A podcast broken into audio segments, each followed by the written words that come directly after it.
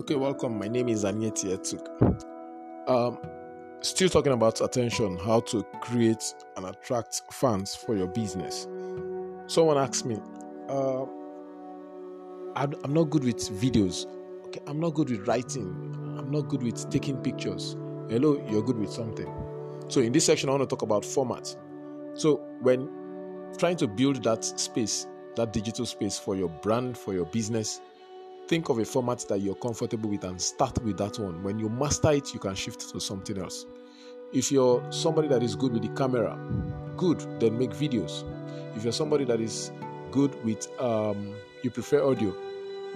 If you're good with writing, then write short stories. You can even blog on on your social media pages. These days, people don't really do so much blogging on blogging as in creating a website and then begin to blog they, go, they use their social media space for their blogs. They write them.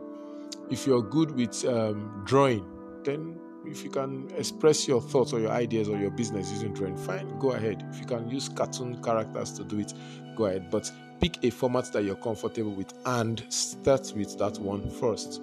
Then later you can upgrade to something to something else.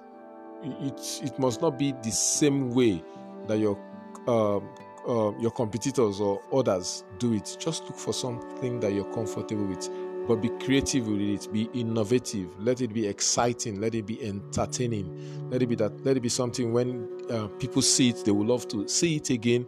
They will love to share it. They will love to tell their friends about it. It should not always be technical. It should not be boring. So look for a format that you're comfortable with and start with that one then later you can improve and increase as money begins, um, as money comes, you uh, um, change and um, add more features. But for now, start with the little one you have.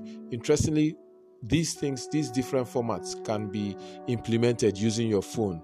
You can do video recording now without, um, you can do video recording from where you are, from your present uh, position and um, expertise with just your phone. Get a good quality, uh, get a phone with good quality camera. Then record yourself.